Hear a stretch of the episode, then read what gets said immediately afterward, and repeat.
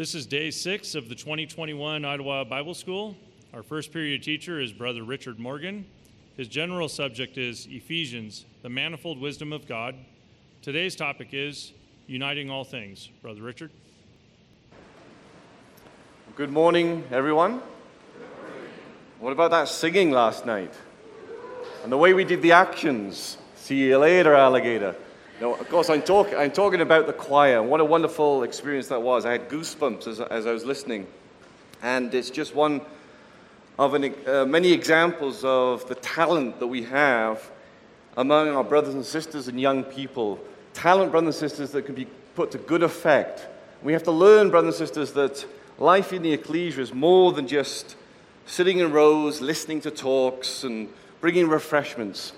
There's so much that we can do to to build one another up as we walk together towards the kingdom of God. And that's really the powerful lesson of Paul's epistle to the Ephesians. So we're talking here about God's eternal purpose expressed in chapter 1 of Ephesians to unite all things. So let's think about that again. So back in chapter 1, verse 9, he, talks about how God has made known to us the mystery of his will which he set forth in Christ as a plan, verse 10, for the fullness of time to unite all things in him, things in heaven and things on earth. And as I, as I said a number of times this week, that's an interesting way, isn't it, to express the eternal purpose of God. It's not what we would normally expect. God is focused on uniting all things. We've mentioned a couple of times this week that there are parallels in Paul's epistle to the Colossians. This is how Paul expresses it there. For in him, in Christ, all the fullness of God was pleased to dwell, and through him to reconcile all, uh, to reconcile to himself all things, whether on heaven or on earth, making peace by the blood of his cross. Now, what we learn about this, brothers and sisters, is that God is absolutely focused on unity, on reconciliation, on bringing together those people who may have had a, a, a, relationship that is fractured. God wants a relationship with His creation. And if God is focused on that, surely we should be focused on that too. And I'm sure we all understand the pain that comes from fractured relationships. And I've experienced that in my own life and the, the need, brothers and sisters, to, to mend those things, to be united, to be reconciled.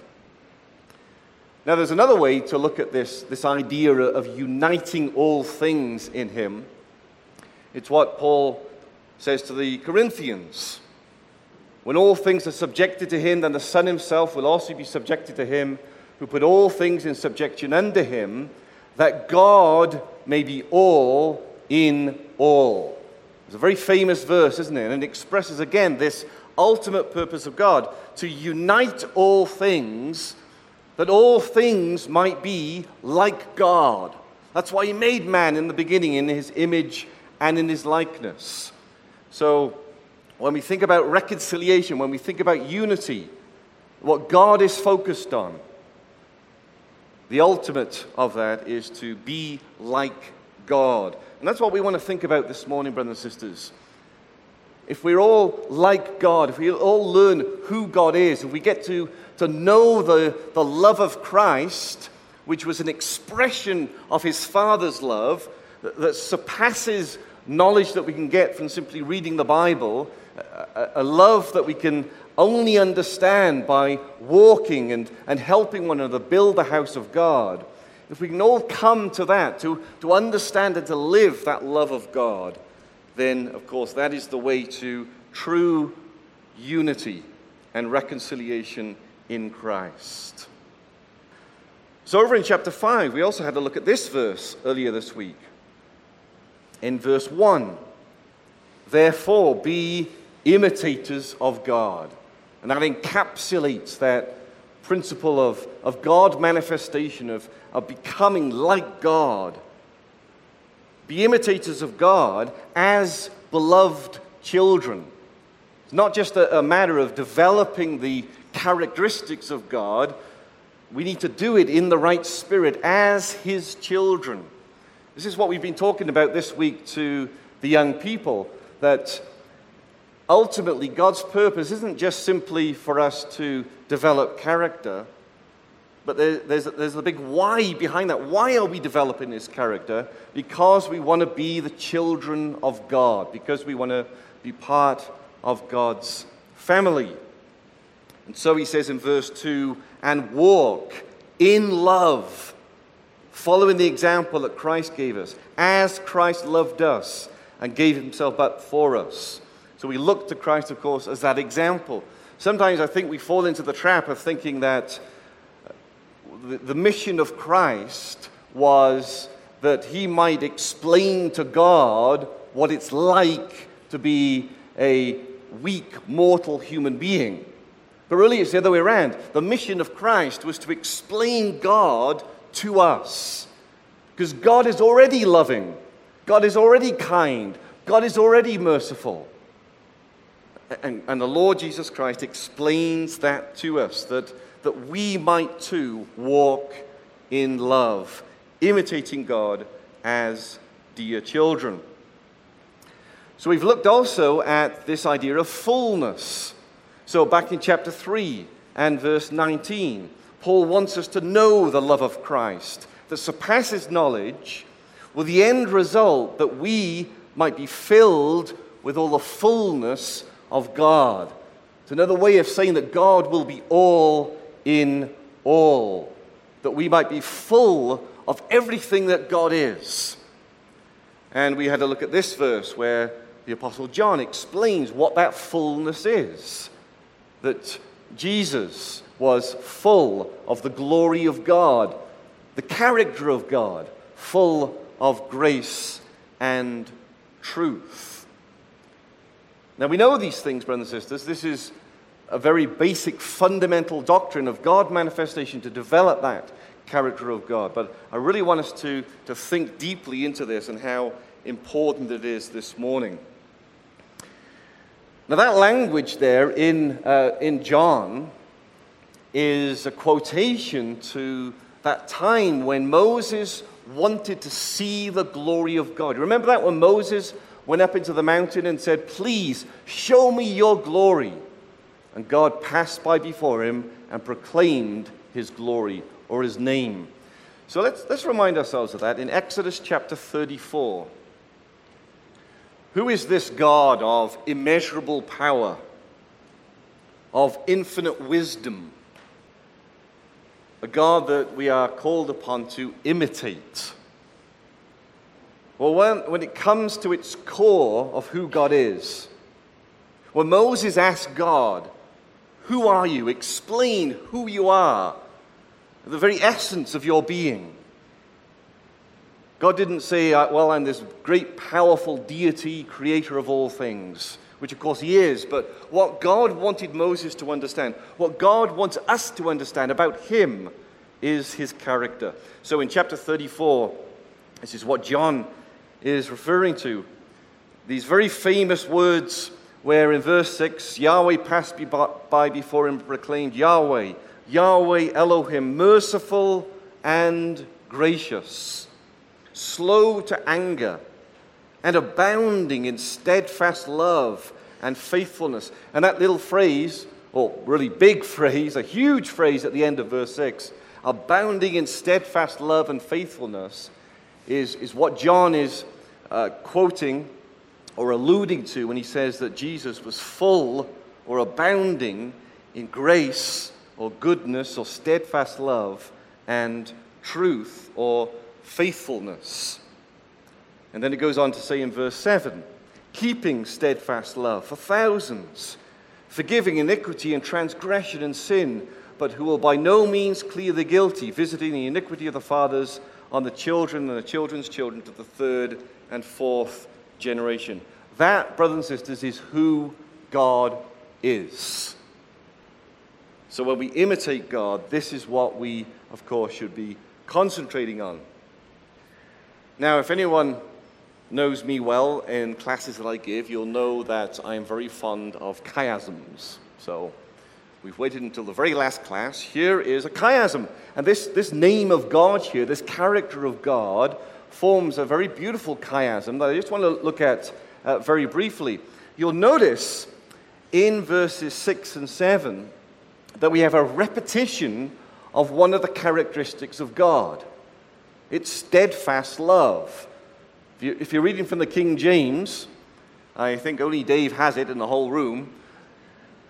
At the end of verse 6, where you have, uh, I think you have um, goodness in the King James. That's exactly the same word as in verse 7, the word mercy, keeping mercy for thousands. So it doesn't come out in the King James, but in a, a version like the ESV, it's repeated because it's the same word, steadfast love.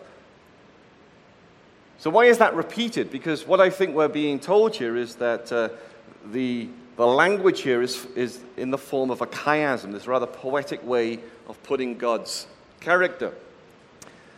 So, this is the way that I look at the character of God. And this is a, a good way, I think, of remembering God's character. So, we have these two occurrences here of steadfast love. So this provides the framework for this, this parallelism. And on the outside of this chiasm, we learn about the, the basic characteristics of God, how he treats people. So God is merciful, which means he's compassionate. He is gracious, which means he is generous. He is slow to anger, he is patient. And then at the bottom part, he is a God who is uh, a God of forgiveness, but also a God of justice. So, those are the basic characteristics of God. That's how he treats people. And that's how we ought to treat one another. And then we come to this repetition of the, the word translated steadfast love. That is the word kesed. You probably heard that Hebrew word. Kesed in Hebrew. And it's most often associated with God's covenant love. So it's a word to do with somebody you love because you are in some sort of covenant relationship with them. It's the love between a husband and a wife, for instance, or the love that we should have as brothers and sisters bound together in covenant. And of course, it's the love that God has for his people. And then in the middle, right at the core of who God is, is faithfulness. That is God's rock like core character. Now, one interesting way I've used to illustrate this and to try to remember this character is to think about God's character in the form of a house. And of course, that is what Paul is inviting us to, to think about in Ephesians. We are involved in this building project to build up the house of God, to build up his dwelling place, to build a place for God to dwell with us as his family. So, what does God's family house look like? What should our ecclesias look like? What should our nuclear families look like? Well, the A part there, the, the compassion, the generosity, the patience, the forgiveness, the justice, that's the atmosphere that's inside the house. That's what it's like in the house. You, feel that compassion, you feel that generosity. And what a wonderful thing that would be if that was what defined our ecclesias. That when we meet together, we feel the compassion, we feel the forgiveness. So that's the atmosphere that's inside the house. That's what it's like to live there. But it is a house, brothers and sisters. There are four walls and a roof. This isn't an open field. God has called us to be part of His specific family. And so the steadfast love, the covenant love of God, is what we would see in the walls and the roof that that, that God is confining himself to a particular people that he wants in his house, that he has separated us out from the world in general to be part of that house. And, and the importance then of being part of that covenant relationship with God. And it's all founded firmly on a rock. And that is God's faithfulness. So that's the house of God, brothers and sisters. And that's the sort of house that God wants us to build. So if we come back to Ephesians, we've already mentioned the idea of faithfulness before.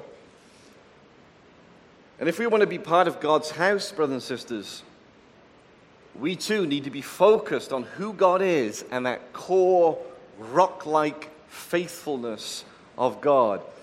So when Paul opens up his epistle in verse 1, he says, Paul, an apostle of Jesus Christ by the will of God, to the saints who are in Ephesus and are faithful in Christ Jesus. That's the bottom line of, of what God wants us to be as members of his household. God is faithful, God is reliable, God is utterly trustworthy. And that's what God expects of us. It's what we talked about earlier this week. So, we've talked about how we ought to be people of integrity, people who can be relied on, people who are like pillars in the house of God. People that can be trusted to build the house of God faithfully following the pattern, the design that God has given to us. We talked about the, the clothing of the high priest and the, the gate of the tabernacle, both which express that uniting principle of faithfulness, of truth of speaking the truth to one another that, that binds us together as one. And so let's concentrate on that, brothers and sisters, on being that person of integrity, on being that person of faithfulness, making sure that we're concentrating on holding one another together as one body in Christ. So let's return to a, a passage that we looked at before in, in chapter 4 of Ephesians. We talked in uh, chapter 4 here about the importance of speaking the truth. And I want to return to that and just, just develop that, that theme again of, of speaking the truth to one another. So, verse 15, for example, rather speaking the truth in love, we are to grow up. So, that's the, that's the foundation, that's the rock like principle of speaking the truth, of being faithful to God's design, through which we can grow, through which we can build upon that rock the house of God and make it a house with solid walls and roof, and then the atmosphere in that house reflecting who God is. Now, normally, when we think about speaking the truth to one another, probably we think about, well, we ought to teach each other what are the true first principles of Scripture. That's what I normally think of when I think of speaking the truth to one another. And that's true, that's part of it. And as Paul says earlier on in Ephesians chapter 4, the importance of sound doctrine is part of the mix of speaking the truth. So he says in verse 4, this very famous passage there is one body, one spirit, one hope, one Lord, one faith, one baptism, one God. We're not meant to believe all sorts of different things and teach all sorts of different things because that's a recipe for disunity, for discord, for argument, for debate, for strife.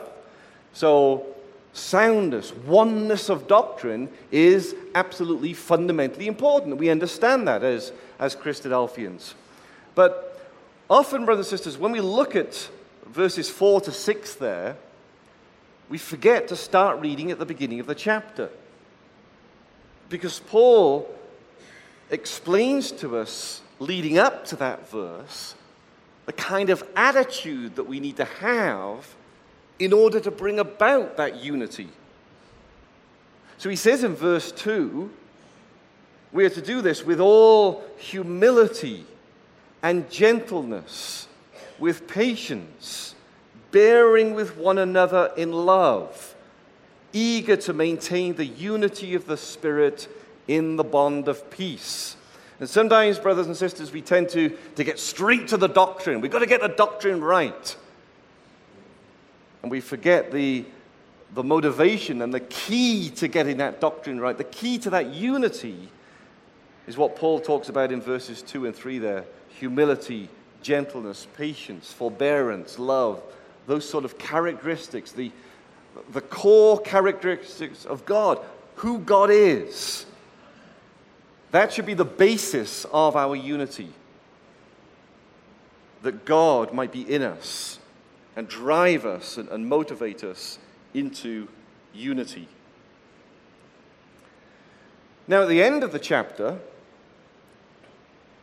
having told us that we need to speak the truth and develop that unity of, of mind and doctrine, Paul then goes on to give this very famous exhortation to put off the old man and put on the new.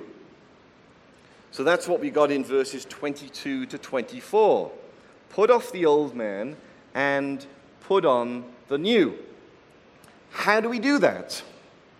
Well, Paul gives us several examples. In fact, he gives us six examples of what it means to put off the old man and put on the new in the following verses. So, from verse 25 down to the end of the chapter, in the first few verses of chapter 5, Paul gives us some very practical examples. How do you put off the old man? How do you put on the new?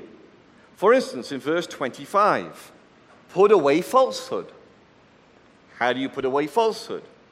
Well, speak the truth. Well, that makes sense, doesn't it, brothers and sisters? If we want to stop lying, then we ought to replace lying with speaking the truth. And this is Paul's theme.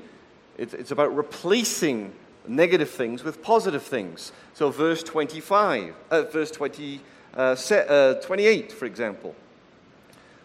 Don't steal anymore. How do you stop stealing? Well, use your hands for a, a different thing. Instead of using your hands to steal, do honest work with your hands. And that theme continues. And it makes a lot of sense, doesn't it, brothers and sisters? If, if we're so busy in the truth, doing these positive things, that we don't have room for the negative. Verse 29 Let no corrupt talk come out of your mouth, but only such as is good for building up that's the attitude of mind that Paul wants us to have. Are, are, we concentrating on, on the positive things of building one another up, of, of building on that foundation of, of faithfulness, being faithful to God, being faithful to one another, replacing the negative with the positive? So, what we have here, brothers and sisters, are very practical examples of how to live our lives as new people in Christ. But just like what we talked about earlier on in how we get to that unity of doctrine, the important thing here, brothers and sisters, is not so much the activity itself, but the motivation and the attitude that is behind it. So when we speak the truth to one another, when we work with our hands doing things which are good, when we speak things for building up, that activity in itself, yes, is important, but only if it is founded on the core, basic, divine characteristics that God wants us to develop. Without the right attitude, without the, the gentleness and the patience that Paul talks about in verse 2, we can be very busy in the ecclesia doing very positive things. But if it's not based on that core rock like characteristic of faithfulness, for example, then it's all for nothing. It's like what Paul says in Corinthians. He talks there about the power of love. And he says things like, well, you, you can even give your body to be burned But if it's not out of an attitude of love, is completely meaningless. So, what Paul is inviting us to do in Ephesians, brothers and sisters, is to look deep down into the depths of our hearts and examine our motivation. Why do I do the things that I do? Am I truly founded upon that rock? So, when we look at these six examples again that Paul gives us in verses 25 down to the end of the chapter and into chapter 5, attached to each of these examples is a motivation, is an attitude behind it. The answer to the, the question, why do I do these things? Why do I walk towards the kingdom of God? Why do I help build the house of God? What is the point of it all? So, for instance, in verse 25, put away falsehood, let each one of you speak the truth with his neighbor. But why? Why do I speak the truth? And he answers the question at the end of the verse For we are members one of another. That's why we speak the truth, because we recognize that we're meant to be members of the same body. And by speaking the truth, it's a way to bring that body, bring the members of that body together as one, that we're focused on that. We're focused on what God is looking for unity, reconciliation. That becomes the powerful motivation behind our activity. And verse 28, another example let the thief no longer steal, but rather let him labor, doing honest work with his own hands. But why? Why do we do those things? So that he may have something to share with anyone in need. Not for the activity itself, not so that I can be busy in the ecclesia, uh, running preaching efforts, or speaking from the platform, or helping teach Sunday school, so I can be a good Christadelphian. We could, we could fall into the trap, brothers and sisters, of, of simply acting out a role and think, well, that's what it means to be a good Christadelphian and I ought to do my Bible study and get involved in the ecclesia, become an arranging board member or, whatever it might be, and it just becomes a role to us. And we can fool ourselves by that, brothers and sisters, without examining whether our heart is truly in what God is looking for in us of people of character, and even more than that, people who are focused on being children of God, walking in love, desiring to do these things in the framework of God's eternal purpose. So, what is your motivation? Why are you here at Bible school? Why am I here standing up teaching? Do I have that right motivation? Now, to, to emphasize this point, brothers and sisters, I want us to look at a, a very interesting little quotation that the Apostle Paul makes here in verse 25 back to uh, one of the minor prophets. This is one of the remarkable things about the Apostle Paul, how he can bring together these threads in manifesting this wisdom of God that was given to him. Going back to Exodus and the tabernacle, and going back to obscure passages from Zechariah be able to bring these things together to provide this wonderful argument.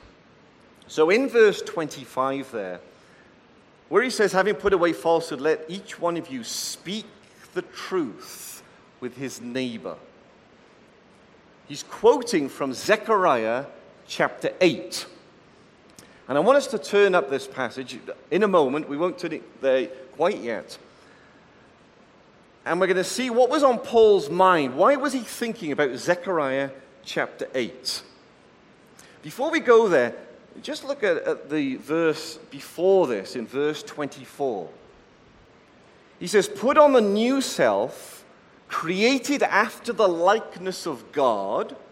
So there's that principle of God manifestation again. Created after the likeness of God in true righteousness and holiness. Now, have a look at carefully what Paul says there. Do you notice a word that might come across as maybe a little bit redundant? Couldn't he have simply said, after the likeness of God in righteousness and holiness? But for some reason, Paul says, in true righteousness and holiness, which suggests to us that maybe there's something which is false righteousness and false holiness. And of course, we understand, yes, there can be a false righteousness and a false holiness. So, again, brothers and sisters, let's examine our motives. When we do the things we do, which have this appearance of righteousness and holiness, is it true righteousness and true holiness? Even when I speak the truth with my neighbor, is it founded upon the faithfulness of God? So let's turn to Zechariah chapter 8. So, Zechariah here talks about the sort of things that we ought to be doing if we want to involve ourselves in the purpose of God. So, it says in verse 15 So again, have I purposed in these days to bring good to Jerusalem and to the house of Judah. So, he's talking about here how God is building up his house. Fear not. Verse 16 These are the things that you shall do. How can we participate in building up the house of God? And this is where Paul quotes Speak the truth to one another. Well, that's what we've mentioned. Speaking the truth is being faithful to God's design, taking God's design and then turning that into the house of God. So speak the truth to one another. Render in your gates judgments that are true and make for peace. That's Paul's message in Ephesians, isn't it? To, to unite all things, to reconcile all things to God, to bring Jew and Gentile together, that we might be one in Christ Jesus. So, those are the things that we should be doing. That's what we should be concentrating on. But what's interesting about this passage, brothers and sisters, is that in the very same breath, verse 17 then goes on to say, do not devise evil in your hearts against one another, and love no false oath, for all these things I hate, declares the Lord. Now, I find the juxtaposition of those two statements really enlightening. In one breath, he says, Speak the truth. And in the next breath, he says, Don't devise evil in your hearts against one another. It's something that God hates. God hates hypocrisy perhaps more than anything else. And we see this illustrated, don't we, when the Son of God challenged those scribes and Pharisees Woe to you, hypocrites! And their righteousness and their holiness was on full display. They were doing things that looked like they were building up the house of God. And they were speaking the truth. They thought they were speaking the truth. The Pharisees of those days would have said, We are in the truth. They they were the equivalent of Christadelphians back then, but they were hypocrites. They did devise evil in their hearts against one another. They did love false oaths. So, brothers and sisters, it's one thing to speak the truth, it's one thing to say the right things, it's one thing to, to do the right things. It's another thing to do those things and say those things based on the, the core motivation that we are trying to reflect the character of God. And that we have the lowliness and the patience and the generosity and the, the mercy and the justice that is expected of brothers and sisters in Christ. So we ought to be people of integrity. Now, have a look briefly at the context here. What he talks about in this chapter is the dwelling place of God. What sort of place is God looking for to dwell in? What is his house like? Well, verse 3 says, Thus says the Lord, I have returned to Zion. I will dwell in the midst of Jerusalem, and Jerusalem shall be called the faithful city and the mountain of the Lord of hosts, the holy mountain. That's the kind of house God is looking for a place of faithfulness, a place of holiness. Verse 8 And I will bring them to dwell in the midst of Jerusalem, and they shall be my people, and I will be their God in faithfulness and in righteousness. And you can see there the similar language to what Paul says in that verse about the need for true or faithful righteousness and holiness. This is what God's dwelling place is meant to be. So, what the prophet in effect is saying is don't fool yourself. Just because you're busy in the truth, just because you say the right things, just because you have the right doctrine, it doesn't mean anything if in your heart you are devising evil, for instance, against one another, if you're not a, a genuine person.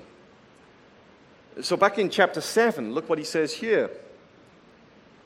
Verse 4 Then the word of the Lord of hosts came to me Say to all the people of the land and the priests, when you fasted and mourned in the fifth month and in the seventh month for these 70 years, was it for me that you fasted? That's an interesting question, isn't it? When you come to Idyllwild Bible School, are we doing it for God? When we involve ourselves in, in building the house, building our ecclesias, are we doing it for God? Are we doing it with that eternal purpose of God in mind? It's a question we can only answer for ourselves. And look what the prophet goes on to say then in verse 6 And when you eat and dr- when you drink, do not eat for yourselves and drink for yourselves? So here we have the negative example of people who are just in it for themselves. And in verse 9, thus says the Lord of hosts render true judgments. What does that look like? What does it mean to render true judgments? Well, it's to show kindness and mercy to one another. And then again, in the same breath, he says in verse 10 Do not oppress the widow, the fatherless, the sojourner, or the poor, and let none of you devise evil against one another in your heart. So, brothers and sisters, this is what Paul wants us to try to, to think about when we speak the truth to one another, when we involve ourselves in, in walking, in building are we doing it truly for God? Have we bought into that eternal purpose of God to unite all things? Are we focused, as God is focused, on reconciliation, on peace, on being peacemakers? As Jesus says, blessed are the peacemakers. Those are the children of God. That's what God is about. So that should be our focus too. And so to sum it all up, let's think about the beginning and the end of Paul's epistle to the Ephesians. In the beginning, Paul addresses us as the hopefully faithful in Christ Jesus, truly faithful people, faithful to God, faithful to one another, not feigning righteousness, not feigning holiness. And Paul talks about that ultimate eternal purpose to unite all things. And then he ends the epistle in a beautiful way. He says, Peace be to the brothers and love with faith. From God the Father and the Lord Jesus Christ. Grace be with all who love our Lord Jesus Christ with love incorruptible. That's the love of God, brothers and sisters. This God who is of immeasurable power, this God who has given us unsearchable riches, who has manifold wisdom, is teaching us through this to develop a love that is incorruptible. A love, brothers and sisters, that is eternal. A love that conquers every foe, a love that binds us all together in a beautiful, harmonious unity, a love that cannot fail, a love that cannot be destroyed, a love that overcomes all our fears, a love that promises us eternity with each other, with our Lord, with our God, a love that guides us through that difficult terrain that we find ourselves in the journey of life. A love that lifts us out of those pits that we fall into and puts us on level ground. Brothers and sisters, what we have on our side is that immeasurable power of God, those unsearchable riches of Christ, that manifold wisdom of God, that love that surpasses intellectual knowledge. But, brothers and sisters, we've sat in rows this week. We've heard about these things. We've heard about the eternal purpose of God. We've heard about the grace of God. What we need to do, though, brothers and sisters, is to rise up and walk and build and be like the Queen of Sheba who made the effort to not only hear about these things, but to see the wisdom of Solomon.